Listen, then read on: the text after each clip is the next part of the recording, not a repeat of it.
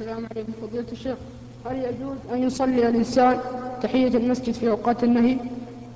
نعم. إذا دخل الإنسان المسجد فليصلي ركعتين قبل أن يجلس في أي وقت دخل.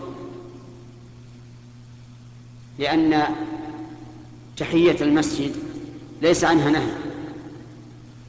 بل أقول كل نفل له سبب فليس عنه نهي. صلاة الركعتين بعد الطواف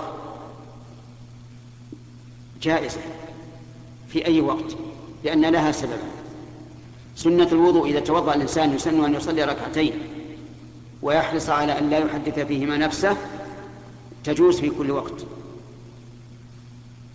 صلاة الاستخارة في أمر يفوت قبل زوال النهي تجوز في وقت النهي. المهم القاعدة أن كل نفل له سبب فليس عنه نهي أفهمت؟